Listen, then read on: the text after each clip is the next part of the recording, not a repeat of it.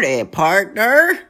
From Austin, Texas, where I'm enjoying some great company under the auspices of Tim and Lisa Scott, who've been kind enough to host me in a spare room they have out back. Much like the dog, I'm not allowed in the house. Just kidding. I hope you're all doing brilliantly well. I was recently on Year Zero podcast with Tommy Salmons, who I met at Childerberg Festival in Texas, end of May, I think. Everything's a blur. Uh, but we've been friends on Facebook for many years before that. So it was good that we got to meet up in person. Anyway, we talked about a lot of stuff. Some stuff about current affairs, UBI, and the COVID lockdown. But then I get into some stuff that I've not spoken about before on the podcast regarding some of the horror stories I've heard about lockdowns and then some interesting stuff about vaccine research. This would be episode 187 of the Scottish Liberty Podcast. So, anyway, I hope you enjoy it. You know where to find me.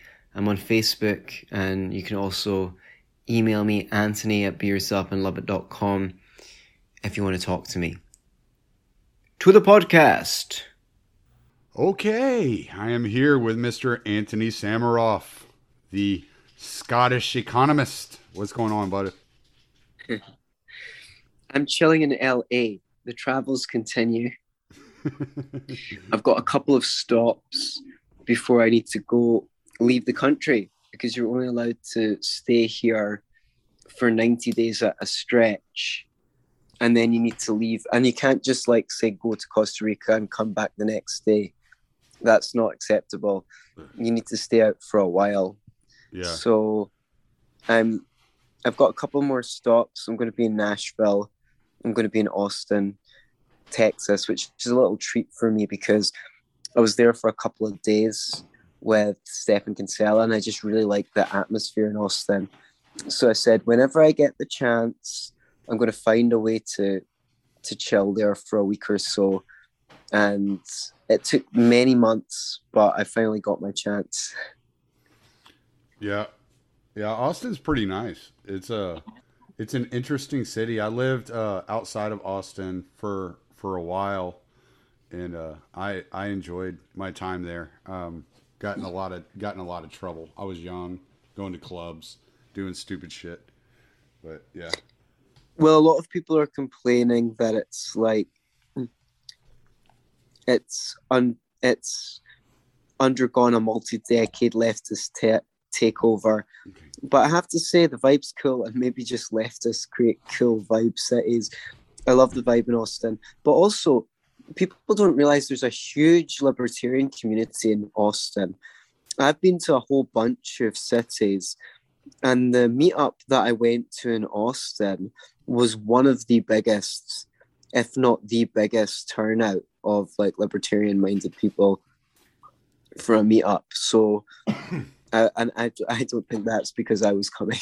It was just a really big it was just a really big meetup Yeah. um so it's good to know that there's so many liberty minded people in that city and it's got a buzz you know i love cities that have a buzz they just have their own like feeling They are like it, it feels good to be in a certain cities i find Yeah, did you get to hang out with Scott any when you were up there?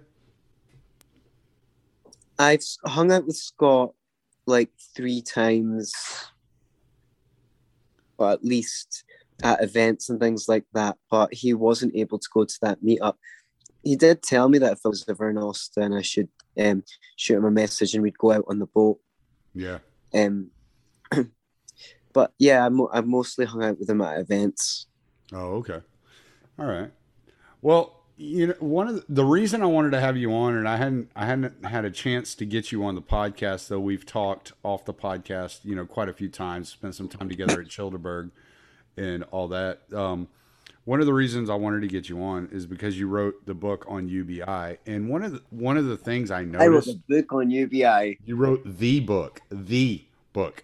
It is the book on UBI.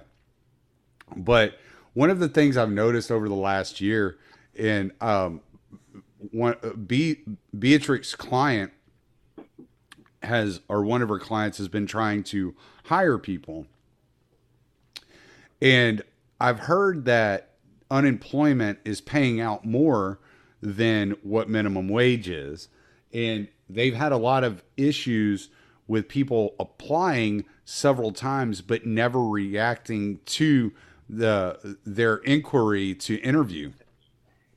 And, yeah. And so a lot of art actually a lot of articles have been appearing on this in the conservative press. Right. And even my dad sent me an article that was echoing this in the UK press.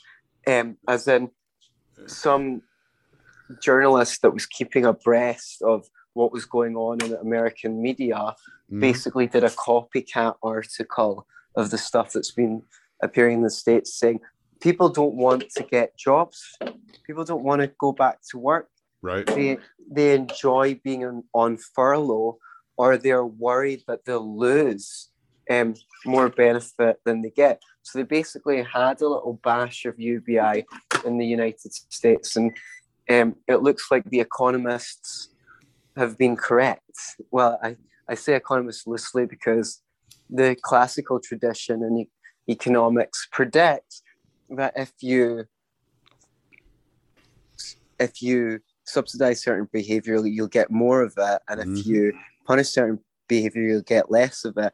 Of course, there's a bunch of economists that do apologetics for UBI and say that the laws of economics suspend because the human spirit, you know, the emancipatory power of the UBI, as I've called it. Oh no, if you just pay people to stay at home, what will happen is they'll feel less pressure on themselves and they'll become more ambitious and they'll they'll want to start a business or they'll follow their dreams that they were too stressed to before. But um, I mean, countless are the people who've said do you know what? I'm going to leave my job and I'm going to become a novelist. I've saved up some money. Mm-hmm. And, you know, three to nine months later, they end up getting a job because they find out when they're at home with all that time, they find reasons to procrastinate and not write the novel they've always re- wanted to write or whatever it is. And because it kind of reminds me of when you're at college and when I was at college, I was writing plays. Mm. And it's not fucking easy to write a play. At least I didn't find it easy. Right. Um, when when I was in college, I would think, oh, I can't wait till the summer so that I've got lots of free time and I can really finish this. But of course, when the summer came around, I would think, oh, I can't wait till college goes back and I've got some structure in my life so that I can like because because uh, this lack of structure is killing me there's always an excuse not to follow your dreams and people who do do it because they can't not do it because they have to do it mm. and giving them a ubi is in nine out of ten cases not going to not going to suddenly put a fire under their ass to do those things things they always wanted to do because if they wanted to do them badly enough, they would be doing them already. Mm. It, you know, they need to go and see a psychologist. They don't need a. They don't. They, if if if they're having trouble, um, motivating themselves, they don't need to to be um, kept like a domesticated animal mm. at everyone else's expense. I should add. Yeah, yeah, because people people are like basically what you're saying is people uh, react to incentives, and they. Ooh, Sorry, my dog just ran into my cigarette. Um, but uh, yeah, people react to incentives, and and the more more perverse the incentives, as as in a UBI, and and getting getting this extended these extended benefits for you know the last year and a half it is is caused a lot of people to just sit around and do nothing Whereas somebody like me, I'm I'm looking around and going, oh shit, you know, shit's shit's hitting the fan. This is what I've been reading about. I need to start doing something. But I was already in the process of doing something. So it it was it was just a matter of me basically for lack of a better term putting the pedal to the metal and and not you know changing my habits it was just making my habits more habitual mm. well there's no doubt that some people will have used the lockdown to develop themselves yeah i guess those kinds of people will use any situation in their life to develop themselves. Um, you know, if you're a good student, you learn from everything, basically. Right. Some people, some people, I would say like the major, vast majority of people aren't ambitious though. They're just mm. doing, they're just doing what it takes to get by. Right and and so there are always going to be those ambitious people that maybe haven't had the opportunity or you know have fallen on hard times or whatever that are always looking for an opportunity to to present itself and will take advantage of a situation like the lockdowns but there is um, probably a vast majority of people i'd say that are just in, just interested in squeaking by and not interested in pursuing any any better avenue. And I think that's what we've seen with the uh, amount of money that the government has been pumping out to people. Well, I mean, the chickens haven't come home to roost either. The thing is about printing money is obviously you get benefits in the here and now, but people don't know what the consequences of all this is going to be. I mean, I don't um, watch the news, so I don't know what people are consuming really. But I imagine they're not saying on the news, well, what are going to be the consequences of all this money that um, has been printed during the mm. lockdowns? Like, I'm guessing that there's not going to be, that you're not going to find a reasoned discussion of that on NBC. Right. MSNBC. Yeah yeah. or CNN. You right. know.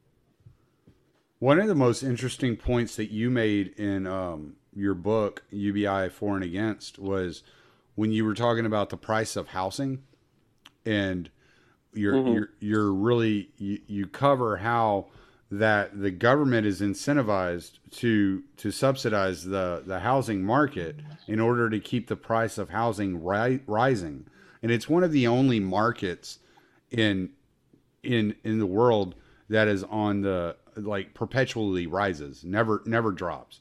And it's because homeowners want the value of their property to go up. And I just I just got an appraisal done on my house and sent over the last 6 years it has gone up from valued at 177,000 to over 259,000. Wow. Yeah just in, in the last six years. Not a bad investment. Right, but exactly. Here's, here's the thing it's basically public choice theory. At any time, there's more people who own a house than there are people who are looking for a house. So, if house prices fall, that's going to be a lot of pissed off voters. So even though it would benefit everyone if house prices fell drastically mm. in the long term, well, I mean, obviously, if you own a thousand properties, it's not going to benefit you. But even though it would benefit almost everyone, even if you've got a mortgage, because the thing is, you're going to be able to essentially get a better value property for the same amount of money you're paying, mm. or get um, or pay a lot less for a, a property of the, the, the same size. So it's going to benefit most people in the long term. In the short term, it's never in the interest of the government to allow this to happen, which is why they always do everything they can. You know, Fannie, Fannie Mae and Freddie Mac, Freddie Mac and Fannie, I, you know, you know. I know what you're about. saying. Yeah, yeah, um, we're we're on know, the same uh, page. printing money, indeed, um, regulating that regulating zoning laws, um, delegating certain lands, saying that it can't be used for environmental reasons, even though in many cases those protected lands are actually of very low quality in terms of ecosystems. These are all um, mean or yeah strict regulations on how many people can stay in an apartment. Um, because if people, if more people could stay to an apartment, then obviously you need fewer apartments. There's so many regulations. I think Ryan McMaken at Mises.org has written quite a lot of articles about how the government drives the price of housing in the US through the roof. And I do talk about that in my book because it's one of my ways of saying, well, look, you know, if you just got the government the hell out of the way, the cost of living would be so much lower than it is now that you wouldn't need a UBI because people would be so rich. I mean, just think America pays twice as much per head on healthcare every year as most other industrialized countries. And yeah, if you can afford it, you can get better healthcare in the US than most places. However, the, the price of healthcare has been driven through the roof by the American government in so many ways that we could outline. I think the average person in this country does not realize how impoverished they are by government, essentially. And that's mm-hmm. why they think you need a UBI, because they don't realize how rich everyone would be on a free market. Yeah, well, in, in, this this it ties into one of my favorite books that I've ever read on economics, "Markets Not Capitalism," and it, you know, one of the things I look at is whenever like like the the socialist types or the communist types like say like oh rent is theft or you know whatever property is theft. I'm looking at it at what they're saying and they're saying that these prices are artificially high. They just they, they stop at at the surface level. They don't dig in deep into what it would take or what it would be under a, a, a truly market situation. Exactly. And so like it as you were saying, like there there are these incentives for the for the government to keep the prices of land high. And, and there's this public pressure for them to keep the prices of land high. But and, and if and if property were acting as everything else within the market acts, then the prices would be dropping and it would, would not be good for the landlords. It would not be as good for the landlords. It would not be as profitable to be a landlord, right? So they they're they're identifying an issue, but they're not they're not getting deep enough into the subject to understand that the issue is created by what they're advocating, by the regulations and by the the intervention of the government is, is is what is actually driving the prices up and making it so much more difficult for young people to own homes nowadays as opposed to in the past. Absolutely. And you know a, a, on a free market a landlord provides a service. He takes the responsibility over replacing fittings and you know if anything happens to the place it's on him mm. you know people don't treat things that they don't own as well as they treat things that they do own. So, you know, the kind of repairs and things like that, it'd probably be cheaper to rent a place than to get a mortgage. Um, so there, there, some people don't want to own their own home because they want the flexibility of being able to leave.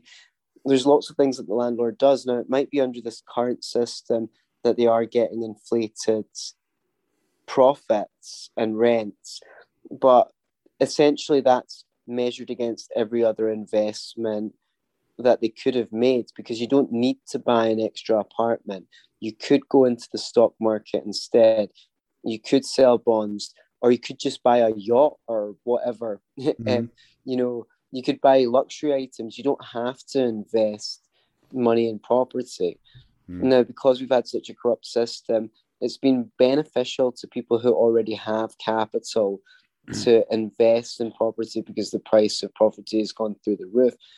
But that wouldn't necessarily be the case. I mean, in any market where you see prices stay high and fail to come down, you can pretty much bet that the government's involved because it's like it's a simple principle. If there's high profits, that um, attracts more service provision in order to take care of the profits. So, if it's so profitable to rent, then the, the regular free market thing would be to build more apartments to to take advantage of the high rents. But obviously, that's being disallowed. So, in many places, they've got regulations about how high you're allowed to build, uh, even though, you know, large buildings are more energy efficient and we're meant to be green these days. You know, uh, there, there, there's a whole host of hypocrisies and things like that. Yeah, and well, I just I just changed jobs, and now I'm working for a lumber company, and um, still driving a truck. I'm delivering the materials to the job sites, and they're the company I'm working for has a seven year contract with the Texas government, um, building GLOs, and they're it's it's the governmental land office, and basically what what they're doing is they're going in and I mean, you're talking two, three years out, and in some cases, five years out from hurricanes that have hit and flooded these homes and destroyed these homes. And they're tearing down these homes and rebuilding these homes for the um, for for the the people that live in these homes. And so you're looking at a situation where the taxpayer is on the on the line for building homes or, or rebuilding homes for people that are living in a floodplain, and and the in the in the way the insurance is set up down here, it's not set up here in Hurricane Alley for the government uh, uh, or for the insurance company to cover the entire expense. FEMA has kind of pushed the private in- insurance agencies out of the market in many cases and taken over those expenses that would would normally be left to insurance companies. So you have governments going in, tearing down a home that's probably worth twenty, thirty thousand dollars at at best, and building two hundred, three hundred thousand dollar homes in its place because they're putting it on. Um, they're they're they're building these homes above ground on pillars five foot off the ground so that they won't experience flood damage next time. So there's they're looking at it saying, okay, we don't want to have to turn around and rebuild these homes again in five years when another hurricane, you know, savages this region. But at the same time, you know, you, you have to wonder why is the why is the taxpayer the the people the other people who have had their homes devastated that can't afford to have their homes rebuilt, but make too much money for the government to come in and rebuild them on the line to to rebuild these homes that should have never been their responsibility in the first place. Right. And when you have a democracy, you have a system that's inherently built for people to take the consequences of their negative or let's say the negative consequences of their actions and export them to the body politic. It's like, you know, if I want to have, if I'm able to get the taxpayer to underwrite my insurance, then why am I going to try and do that? And it's like um, the Bastiat quote the government is that great fiction by which everyone tries to live at the expense of everyone else. Mm-hmm. So you've got a situation where people are incentivized to loot each other. Same with the healthcare system when it comes to, you know, people um, trying to stop insurance companies from discriminating, from price discriminating against people by age, even though older people on average have more wealth than younger people, or stop people discriminating in their premiums by people's lifestyle choices. I mean, if there's so much argument and debate on the science of what is healthy to eat and what kind of exercise is damaging to your joints and in the long term and how many people have back pain and the thing is if you had a proper insurance system um that the incentives to get clear scientific information on all of this health related stuff would be so huge because the, the the that's how the insurance companies would be preventing um, themselves from having to do big payouts by being able to discriminate against people who had unhealthy habits and charge them more. But so we've lost out on decades of clear research on how to live a good life. And if people don't want to follow the research, then they can, but it just means that they're going to have to pay a little bit more for healthcare or a lot more if they if they adopt a lot of unhealthy habits. Mm-hmm. And that's fine. You know, the, the sad thing is not that the sad thing is just the the the, the ha- having missed out on this. Like even it's like if people want don't want to make it unhealthy choices that's fine. That's not the sad thing. It's the sad thing that people who really do want to make um, unhealthy choices hear that cholesterol's good bad for you one day good for you the next day and then bad for you again on the third and they don't like they you know they don't know they don't know who to who to trust or who to believe. They can't get clear information. Same you know even with the drug war. If drugs hadn't been made illegal then all the research that would have been done in drugs not just for therapeutic value as they're now doing with psilocybin and they were before they were made illegal with MDMA for trauma therapy, for couples counseling, all sorts of things. Not just that, but I mean, these people would be trying to engineer the drugs to have fewer side effects, to make them less dangerous, and to, um, um, you know, we lost all the decades of research on how to how to make the drugs safer and and better for people mm-hmm. because mm. of the small mindedness of thinking well, we don't like something, so we can legislate against it and make it go away. You know, we don't think it's fair that, you know, you might, that someone somewhere might slip through the cracks and not get healthcare, even though if we allow that risk, the price of healthcare will go down through the floor and it will be easier to provide for people. It's a little bit sad when you, because, because it's the seen and the unseen. People can't actually see what the society would look like if not for decades of the state pouring treacle into the gears. Mm-hmm. Yeah. Yeah, and and and the the they it, this goes back to the money printing. They just, I mean, I don't even know. I I completely lost track of how much money they created over the last year and a half. I just I I think I quit paying attention at six trillion. I was like, they're just not gonna fucking stop. You know? Well Yeah, it's almost like they want to crash the global economy. I mean, what um, they they're not that stupid. They know that money printing creates price inflation. So what? So so it, I'm a little bit mystified as to what's going on. I think they're moving into a direction, and and there's there's a website up. I don't know if you've ever, if you've ever looked at it. It's called the Di- Digital Dollar Project um, dot org. I think is what it where you can find it, and they're they're actually talking about creating um, basically uh, a federal cryptocurrency. And so what I think they're doing is I think they're preparing the world to move completely paperless because if you move if you move paperless, then you can track all currency exchanges. You can you can track all purchases, right? And so as as you're as you're able to move into a paperless direction, then there's then there's the digital record kept on file for you. And we've seen we've seen like the the um emergence through the SEC of ESG scores, which I don't know if you've ever looked if you've looked into the ESG at all. Have you looked into that?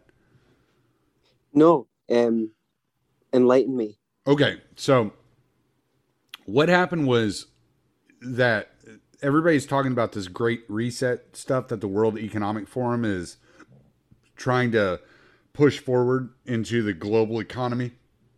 And um, what what the U.S. government did was they said, okay, well, we'll take a little piece of this. We'll, we're going to take part of it, and we're going to implement this in uh, via the SEC, and we're going to create a task force that's in in in charge of monitoring the environmental, social justice, and governmental effects of people's investments and purchases. Okay. Okay. Now that what they what they're doing is they're selling it as well. We're just monitoring corporations and investors, but any investor, anybody with a 401k is an investor, right? And and and so I look at it and I'm going, okay, so it, when you have like Merrill Edge putting it on their 401k dashboard for all the members of their 401k group saying here is your ESG score and what they're doing is they're they're they're ranking your investments and they're it's kind of like a social credit score kind of thing where they're ranking your your investments and they're scoring you based upon where where you're putting your money and this this is put into place so they can decide on whether or not you're um, capable of getting loans or or um, any or, or, or banking in the future.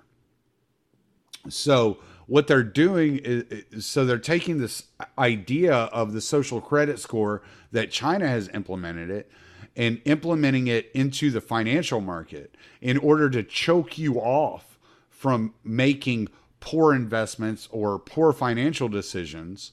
And so instead of them regulating or prohibiting as they have with drugs since the 60s, what they're they're going to choke you off via banking and make you change your decisions based upon your uh, your av- availability to money.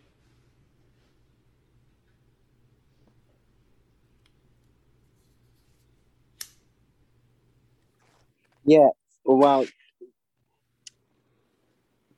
it's interesting. Yeah, it's it's it's amazing that the tools that they have for, I mean, technology such a double-edged sword in terms of railroading people into whatever options they decide are um where they where they kind of want people to go. I guess what what's more worrisome is the the levels of compliance of people. Like when you look at the lockdowns and things, and how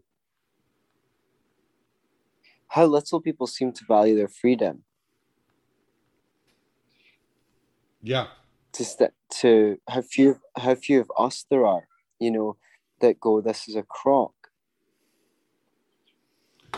Yeah. Well, the, it and it's it's something that I, I I've I've tried to to really verbalize, and it's really hard to to really dig down deep into the economics of what's happening with the amount of money printing and make it sellable to an average person which is what i try to do with my podcast is i try to make it uh, accessible to normies so to speak and I don't mean that in a hmm. pejorative. It's just there are a lot of people that just, I, I, mean, I work for a living. You know what I'm saying? And it's hard for me to keep mm-hmm. up enough to to even direct this podcast. So there are a lot of people who have kids in their homes. I don't have any kids in my house. You know, all my kids are grown. So it, mm. it, it, it's hard for it's hard for a lot of people that are parenting and moving along. Thank you. Um, to to keep up with these types of things and then these these subjects are so complex and there's so many different tiers and levels to them that it's really difficult to make it accessible for people to understand what is happening around them well people need to first want to understand i mean libertarians mostly have this kind of mind where they just love details and nuance and they love to have a full understanding of things. And it's hard to put yourself in the mindset of people who are just more go along to get along and like uh, but the thing is there are quite a lot of people who are political. And either on the democrat or republican side that consider themselves to be interested in nuance and things. What i'm finding confusing is when confronted with the evidence of Florida or Texas, let's say, um, an un, un, an inability or unwillingness to go, oh well, I guess lockdowns aren't that effective, even though the evidence is overwhelming. Like, I just spoke to a friend of mine a couple of days ago in LA she came from she came back to the the USA after living it for years in Chile. Mm-hmm. She was uh she was a she's a US citizen as far as I know. Yeah, because she grew up here. So I don't think she's renounced her citizenship. The lockdown was so bad in Chile that you needed a permit to leave the house mm-hmm. and you needed to show your permit at the grocery store to get in. And for years, they've been telling us if you don't like it, you can just leave. It was hard for her to leave Chile, despite the fact that she's a US citizen. They made it hard for her to leave. I think she needed to apply for like four permits, mm. and one of them was rejected. So she needed to find another way around. They, they made it difficult for her to even leave the country. So not only did you need a permit to go into a shop, but they, you you weren't allowed to vote with your feet and go, well, fuck this, I'm going to somewhere freer. They made they put roadblocks in the way for leaving. People who are pro lockdown, like in the UK, they're opening up, and there's actually journalists r- writing articles saying Boris Johnson is so responsible for opening up and loosening restrictions. Right? These people don't realize. I mean, to them, Stalin and Hitler only happened to other people. They couldn't possibly happen to them. Chile is not that far away from the United States. Mm-hmm. You know, Australia went that way, and that's a Western country where people speak English. Like, and here's the weird thing. Here's the apps. Well, there's a couple of weird things, but to me, this is absolutely insane. A few months before the coronavirus, in Chile, they raised the price of taking the underground, the public transport. And there was protests. Students were even rioting. In some cases, they set subway stations on fire. Mm. So they're willing to riot over an increase in public transport costs, right. but they're not willing to protest or make their voice known about being told they can't leave the house without a permit. Mm-hmm. It's insane. Like that's they they value their freedom less than an increase. Like that's what makes this is mystifying to me. now to top it all off, Chile had one of the strictest lockdowns in the world, and they had a and they're one of the most vaccinated countries. Mm-hmm. They had a big vaccine campaign and guess what happened afterwards? There was a surge in cases and deaths. So obviously, their stringent lockdown policy hasn't worked, right? Mm. Even if you don't believe that the vaccine caused this surge in cases, it doesn't really matter whether you do or not. The point is, their strict lockdown policy didn't work, but people don't go, oh shit, obviously that was the wrong policy because we tried it out and it hasn't worked. We've had a surge in cases, even though we're one of the most vaccinated countries in the world. You know, I don't know when the penny drops for people. It's like they prefer to believe that lockdowns work. It's more of a preference than an opinion. Yeah. So how can you talk someone out of a preference? France very much had a very strict lockdown with permits to leave the house as well uh, much the same as Chile in the sense that the French people have been known to go out and protest, to protest because their labor rights are not respected, to protest because the minimum wage is too low or the gas tax taxes on, are too high. the tax on gas is too high or Mhm. you know, and what the French, Yeah, they're I mean, you know, they uh, accept this. well, you you you know what you're I'm so disappointed in Scotland. Well, you, you're kind of you kind of you're you're saying these things, and I'm starting. It, it, it, it struck a nerve with me because so many Americans think that the world revolves around America, right? And Right. and there's this idea that what's happening in America is the most important thing that's happening. But these these lockdowns were worldwide. Like this was Yeah. a global lockdown. This was insanity. People talk about the new world order or global governance. We just saw it happen, right? Like I mean this is this is not a conspiracy. Like we just witnessed this. And and then there's all this talk about the the virus being created in a lab in Wuhan, financed by Dr. Fauci and the NIH, and them being uh, involved in creating this virus, you know, uh, through gain of function research, and I'm starting to I'm I'm sitting here thinking, saying, were were things so outrageous all around the world because what was it we were looking at like three or four solid years of of of protests in different countries around the world i mean france hong kong you know like there were all these things going on all around the world maybe this virus wa- yet- wasn't a, an attack on the United States. Maybe it was released intentionally, as some people suspect, but maybe it wasn't an attack on the United States. Maybe it was an attack on people demanding freedom. Well, the thing is, we've seen that there's precious few of those when it comes to comes to lockdowns. Like, I don't know if the virus was artificially created in the lab. I don't know if the virus was released on purpose. I don't. I wouldn't. You know, nothing would fucking surprise me Right. if uh, you know if Well, it, and if that's the that's the sad thing. That's the sad thing is is these people we believe whether whether or not it's true, it is very easy to believe that these people are capable of doing that. Right, that's a good point. That's a good point. So it, the, the the fact is, it doesn't really matter whether the art the virus was artificially engineered in a lab. Like, it doesn't even matter if 9-11 was an inside job or not. They Mhm. still used it to herald in the war on terror and Right. blah blah blah. But the thing is, you wouldn't be surprised if.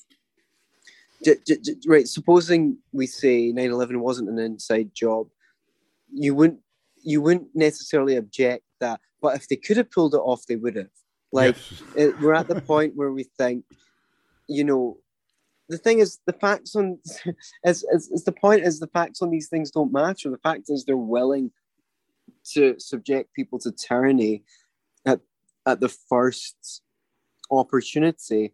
And not only that but people accept it. Like i've spent over six months in india in the last four years and india is a country where people were moving out of poverty at an unprecedented rate, but so many people there rely on tourism and live hand to mouth. So Mm. when they say there's no tourists allowed in India, you know, and back at the beginning of this year, I, I still wanted to go go to India for a month in the winter. I was checking every month to say, well, maybe they'll be open next month. Well, maybe they'll be open next month. Guess what? We're at July and they've still not opened to tourists.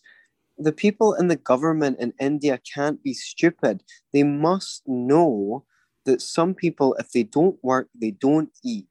Hmm. And they depend on people coming in to spend money. So either they just don't care that some people are going to starve to death, or they think there's maybe a few too many million um, poor people in India and it might not be too bad a thing if they starve to death.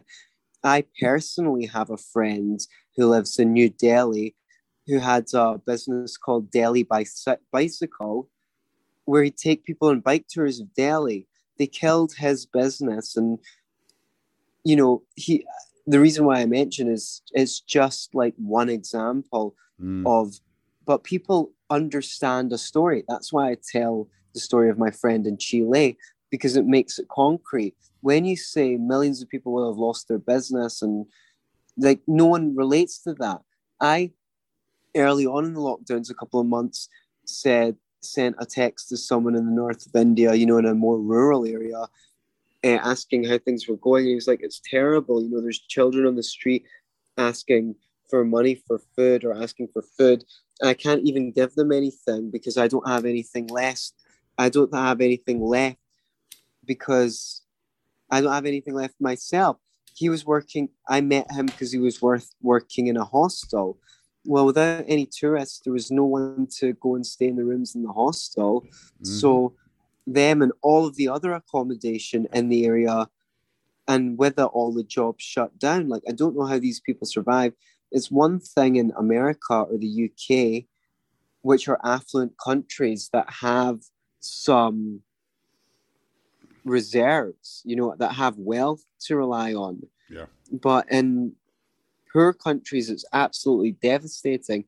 And what I just keep coming back to is how do these people allow this? How do they even allow their own government to do it? I think it was in um where's where was it? It'll come back to me. Malawi, I think it was.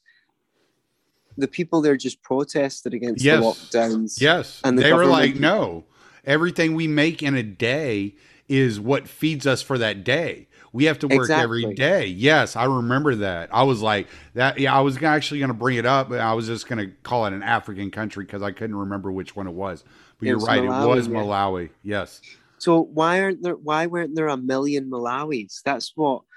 Well, I mean, there aren't a million countries in the world, but I can't I can't believe that they're the only country where people stood up and said, no, you know, we work from we we we live from hand to mouth and we're not going to let you starve us to death mm-hmm. i have a friend in scotland who he reminds me of i don't know if anyone's read animal farm by george orwell but the horse is called boxer and he works his ass off and then at the end he's sent to the glue factory that's how i see my friend like I've known him for so long. He works so hard. He creates businesses. He he helps a lot with the Libertarian Party in Scotland, the Scottish Libertarian Party, and he had businesses that were absolutely destroyed by the government lockdowns to the point where he told me you know, sometimes he was suicidal. This guy's got kids. Mm. Everything he's worked for has been destroyed.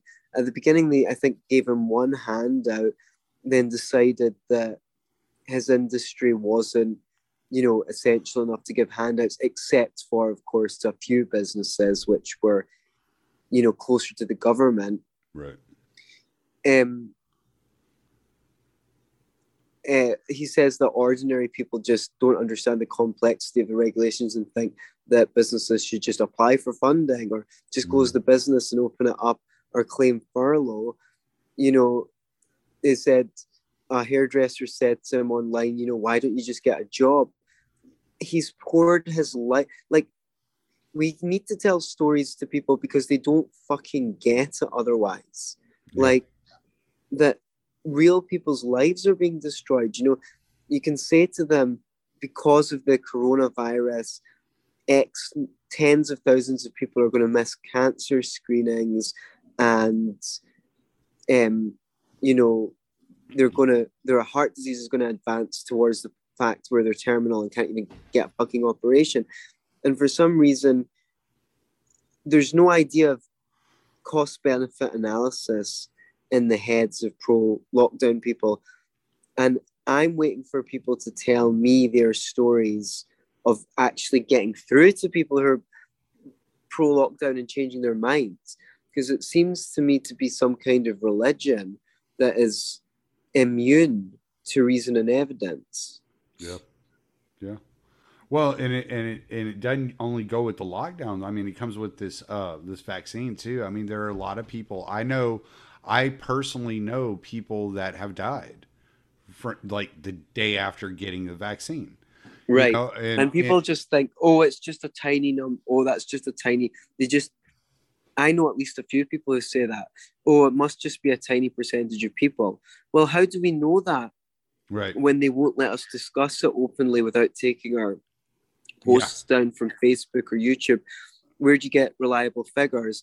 I have a friend who had uh, allergy to latex, and she was vaccinated with a vaccine that had latex in it.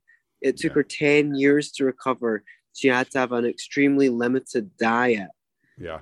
um, and pretty much eat nothing but a few certain foods for 10 years. Mm, It was like, um, you know, and then as a consequence of that, what was a mild latex allergy became extremely severe, and she could die if she came into contact with latex after that vaccination. Um, so that proves that vaccinations can cause allergies. And what have we seen since 1986 when Reagan um, passed the law that said that vaccine manufacturers were immune to being sued. Well, first you had an upsurge in the number of vaccines on the vaccine schedule. So by 1989, we had the arrival of all these um, diseases that were very rare before, like colitis, irritable bowel syndrome. Um, there's a whole list of diseases that were very rare before 1989 that sort of became common. And what guess what else? All these allergies. It didn't used to be that every second person was celiac and couldn't have gluten. It didn't Mhm. used to be that everyone was fucking lactose intolerant and everyone, every fourth, fifth person was um, allergic to peanuts. Like Yep. the thing is, there's a legume, there's a, a a legume oil or something like that in a bunch of the vaccinations, and some people, like my friend Irene, who got um, who who was injected with latex and had a vaccine injury, she says in the same way that um, uh, the vaccine made her extremely allergic to latex instead of just a little bit allergic to latex. She believes she's a doctor, by the way. She's an MD. She believes that the vaccines are causing these because the legume oils in it is causing all these peanut allergies and and other allergies. Now I can't prove that or anything like that, but is it should it be forbidden to say it? Can, the National Institute of Health not just run a big, large scale study comparing vaccinated populations to unvaccinated populations? They refuse to do the study. Is that anti science? Like, I mean, is it anti science to say I'm skeptical about vaccines because they won't do the study comparing the long term health outcomes of non vaccination to populations to vaccinate? Like, I would say it's pro science to say they should do the fucking study Right. but they'll never do the study because the NIH, the FDA, and the CDC all own patents in vaccines and they all gain revenue from vaccines. And all three organizations, most of their funding comes from pharma, and most of the pharma companies that fund them also have patents in vaccines. Now, we usually call that a conflict of interest. Hmm so i don't i get very frustrated when people like just shut off when this topic comes up and say oh you must be a lunatic or you're anti-science. Like every time i get called anti-science it's for asking for more science. I'm saying they should do the study of the long-term health outcomes.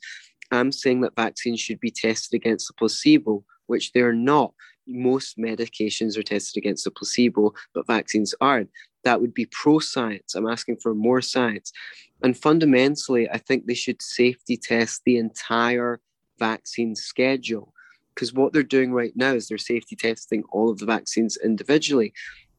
But see, what if a little bit of aluminium from one vaccine is harmless, but then when you add a second one and a third one and a fourth, and you get 16 you get 16 shots that all have a tiny bit of aluminium in them, that it's a cumulative effect. They refuse to safety test the whole vaccine schedule, but I'm the one that's anti-science for saying they should do the science. You know, it's uh, it's one of these issues like Israel Palestine or something like that, where people just go fucking ballistic. If you you know they, they just their ability to reason just or abortion or like so I don't mean ability to reason, but uh, I mean ability to have a civilized conversation. You know? Right. It, There's it a few third rail topics. Yeah, uh, vaccines are like one of these third rail topics where you can't right. even fucking talk about them. Well, in in in I I I've often wondered like because corporations are so global nowadays, like corporations don't operate just in one country. You know, and most of the CEOs of of corporations have no allegiance to any particular country. You kick them out of one country, they just move to another country. They're not they're not restrained by borders because of the amount of money they have and the amount of money they've ever. But I've often I've often wondered who has who has the most influence. And you've you've traveled the world much more than I have. You've looked at the the world economy much closer than I have. So so maybe you kind of have an idea of this is it is it like the Federal Reserve that is in bed with these corporations, or is it the IMF that is in bed with these corporations that that is actually creating this kind of third rail kind of ideal? You know, I can't say that I have. A, I know, you know, I've not really been following the IMF. I I think what you have is groups that have common interests mm-hmm. forging alliances to serve their common interests and that and these government organizations like sorry they're not real like let the world health organization for example people like to think that they're outside of the market and they can be arbiters and give impartial advice and be fair but they don't understand that every entity that exists is subject to incentives, economic and otherwise, regardless of whether it's a private corporation or an NGO. There's no such thing as an impartial referee. In fact, there are no referees, there are only players. And people, how can the CDC and the NIH and the FDA be a regulator when they their funding comes from exactly the agencies that they're meant to be regulating. Yeah. How can the journals, the medical journals, you know, um, the editors of the Lancet and the British medical journals left in disgust because they said 70% of their articles were just propaganda for pharma. Um, and a bunch of other editors of journals have said, well, we can't really guarantee to doctors that our coverage is impartial. They need to look at the science themselves. And it's mm-hmm. like, well, wait a minute. The whole point of you being there is that you do the science so that the doctor can trust your conclusions. Otherwise, the whole point is you're meant to be providing people a shortcut so that they don't have to do all the to look at all the science so that you can summarize it for them. The the the funding their advertising for the journals comes from pharma. Then, when you look at the television in the evening, 18 out of 22 ads are from pharma. People think they're trying to advertise them drugs. They are not. That is not the purpose of them advertising on TV. They're buying favorable coverage. So the news media cannot expose pharmaceutical scandals or vaccine injuries because 18 out of the 22 ads are paid for for pharma and if they if they cover a scandal they lose they risk alienating those advertisers and losing all their advertising money so you've i mean america and new zealand are pretty much the only countries where it's legal to advertise medication directly to the public. I'm not saying that that's bad. I'm just saying that the effects of it under the current system are that people are not going to get access to good information on the effects of pharmaceuticals or vaccines from mainstream media because they're basically bought off. So people, this is so complicated that people don't actually know. You, you know, people think, you know, the doctor, the medical industry is still something that people look up to. They look up to the fact that you study for seven years and do a four, and do a residency to become a surgeon or a doctor, and that these people work so hard, and that's fair. But with it, they just think, how could you know the whole industry can't be lying? These good people can't be lying. They just don't understand how many levels the biasing of the information that they're receiving takes place on. They don't understand the incentive structure of the system. And as you can tell by the fact that I've been ranting about it for 20 minutes, it's not something you can explain to someone in short. Because they're going to, so the media is lying and the NIH is lying and the FDA and the CDC and the and the medical journals and and the and the the medical schools and all the doctors and you know you know it's, it would seem far fetched if you don't actually understand the process by which all of these organizations have been co opted and are essentially, to a large degree, a spokespiece for pharma. Because all the money comes from pharma. Yeah, well, and do I mean these pharmaceutical companies? Like, like I said, these are these are global corporations. These these these corporations they may be owned by American citizens, but they're global. They don't just operate in America. They operate all over. And so you have these companies like Pfizer that are, you know, in bed with the World Economic Forum. They're they're in bed with Jeff Bezos. They're in bed with and these... they've been involved in so much fraud and scandal over the years. There's actually a website that's called um, Pfizer Rap Sheet or something like that mm. that goes through a list of all the all the scandals that all the times they've been sued, all the times they've falsified research, and mm. blah blah blah. And also bear in mind, these companies get huge sums of money from the, the government. The government does massively inflate the research costs for drugs, but mm but that, in a way, helps the big pharmaceutical corporations because small companies can't actually afford the research costs. So they're actually reducing the number of actors in the market. Now, if you can get a drug, a vaccine mandated, that is billions of dollars a year potentially you're going to get from the government who's going to pay for that. And on top of that, you have all the Medicare and Medicaid Medicaid. In the UK, obviously, we have socialized healthcare. In lots of countries, they have socialized healthcare where the government pays for these medications. So it's not like these companies are just free market entities. They're getting huge sums of money for the from the taxpayer. Yeah, well, and, and, and they're using that money to co-opt the national, the, the the regulators. That's kind of where I. That was kind of the direction I was going. Was these uh, these companies they they receive so many subsidies. I mean, and I mean you can you can look at any of them from big pharma to big tech, and and you know Google and Facebook or Pfizer or Moderna. You know, Moderna is like fifty percent owned by the NIH. You know, and and so you can look at this and you be like, these aren't private companies. They're not acting in the manner in which the market would would would uh, demand that they act. They're not acting in the best interest of their customers because the the way that the market would work, the the way that a free market would work is let's say I am producing a product. Let's just say eggs because you know I have my chickens laying eggs. And so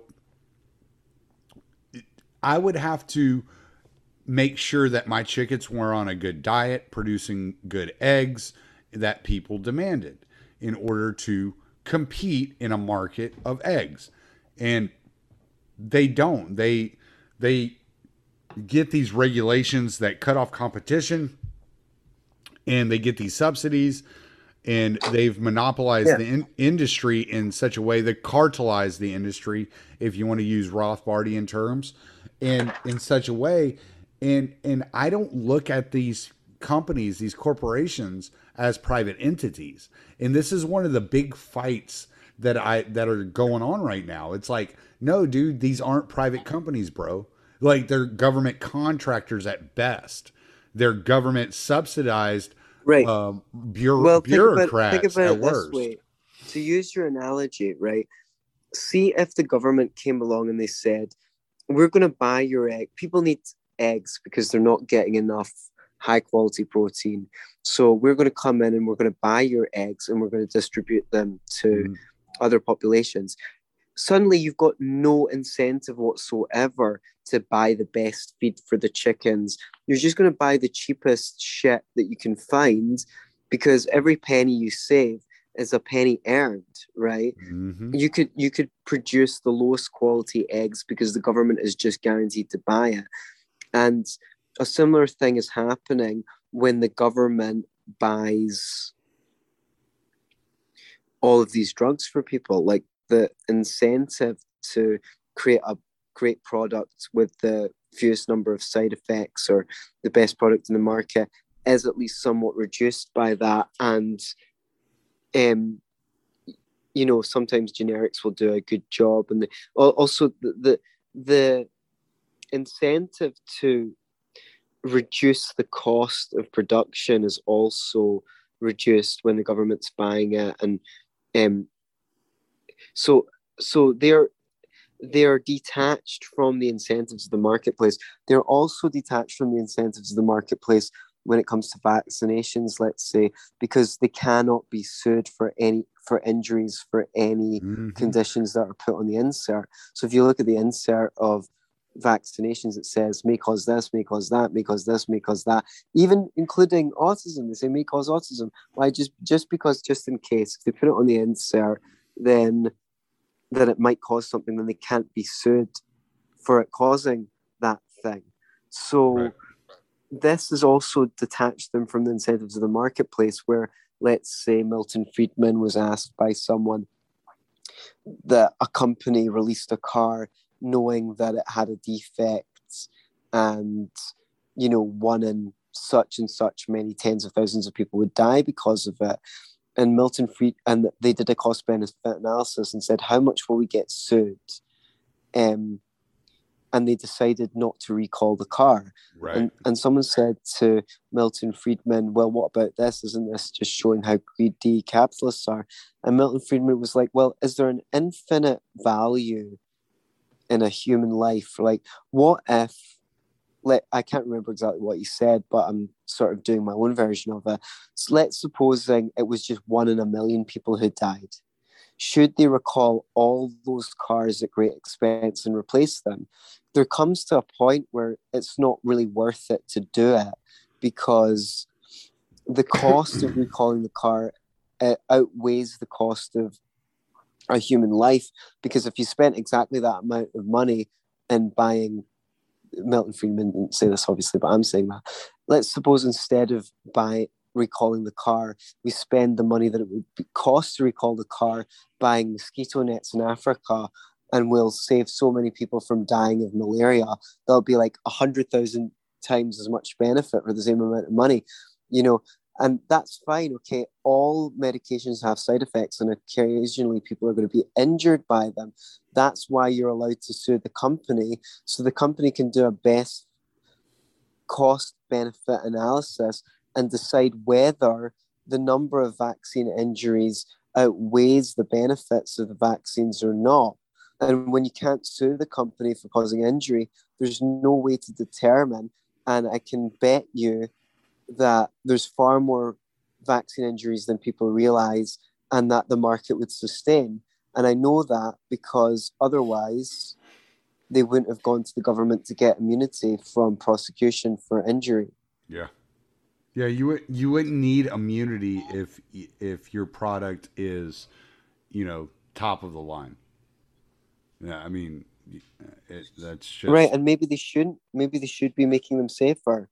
Yeah, You know, maybe they shouldn't be putting detergent and aluminium compounds and you know cells from aborted fetuses and all the fucking fucked up shit that goes in like in some of the vaccines you know. Maybe they should be finding a safer way to do it.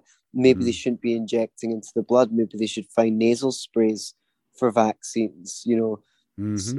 people have pioneered research into that because the the body is very particular about what it lets into the blood right and you know if, if you take something harmful in through your mouth you can puke you can get the shit, you can cough, you can sneeze. The blood can't puke. Mm-hmm. So when you're putting like small quantities of, it's like if you drink a cup of Drano, you'll probably puke up and you won't die. But if you inject a tiny bit of Drano into your vein, then it will kill you mm-hmm. because what is a small amount of a toxic compound to ingest through your mouth is not a small amount of a toxic compound to inject directly into your veins. Right. So, but of course, you know, if you suggest this, you're anti science. So, you know, hmm. I'd like to write an article on this. Um, on because like I wouldn't have like if there's one fucking issue you don't want to be on the you know you don't want to be it's like who who actually wants to be critical of vaccines? Like the amount of hate and flaming that you'll get for that is like through the roof. But you know, the more I read, the more reasonable claims I found. I'm not. Mm. I'm just saying. You know, I'm just asking for more science. That's the crazy thing because they always say that you're being anti-science, but actually, I'm just asking for more science, yeah. right? That's yeah. what I want. I want them to treat vaccines like other drugs. I want them to test them against a placebo, and um, I want them to safety test the whole vaccine schedule, and I want them to do a long-term study of health outcomes of vaccinated versus non-vaccinated populations. Right. So I would say those are all reasonable things to want data on since we're basically vaccinating kids with more shots than ever, and the government's paying for it, and the companies are immune to prosecution, and all the regulators own patents and vaccines, right? Since those are the circumstances we're laboring under, I think, you know, running the fucking studies might be a good idea so we've got clear data since right. we're doing this huge experiment. Mm-hmm.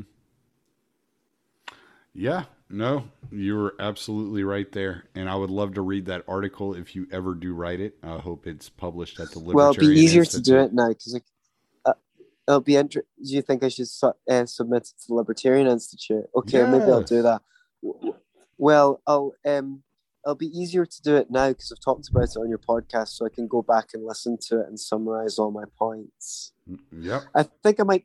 I was trying to think about like a title for it, like um, like something, you know, something about anti-science. But I think I think I've got the title now. Like the title would be "I'm just asking for more science." Yes. Yeah. That would be a good one. But we've been going uh over an hour, man. And uh, I don't want to keep you too long. I have two more interviews to do today, so I can't wear myself well out listening to Antony all day. Well, I hope that we covered all the topics that you wanted to cover. And I, am happy it, with it. It, it went in a different direction than I thought it was going to, but I'm happy with it. I'm very happy. Okay, cool. All right, brother. Well, thanks well, very much for having me on the show. I enjoyed it, and um, it's great to connect with you, bro. Well, man, I'll syndicate it out. I'll syndicate it out to Scottish Liberty podcast in a couple of weeks as well. Cool. Plug plug away real quick. Okay, well, I'm responsible for the Scottish Liberty podcast, which you'll find on iTunes, and also Be Yourself and Love It podcast, which is more personal development orientated. Uh, you can also find a bunch of my articles on Mises.org, and you can find if you want to speak to me usually the best way is to message me on Facebook, although I started using Twitter as well, so you can message me on Twitter. Yep. All right. Well, I will. I'm put, easy to find. I will. I will. I will make sure all that is in the show notes so people can find you. make it easier on them to find you. Awesome. Thank you so much for having me. I enjoyed the chat. All right, brother. Well, I'm going to stop the recording.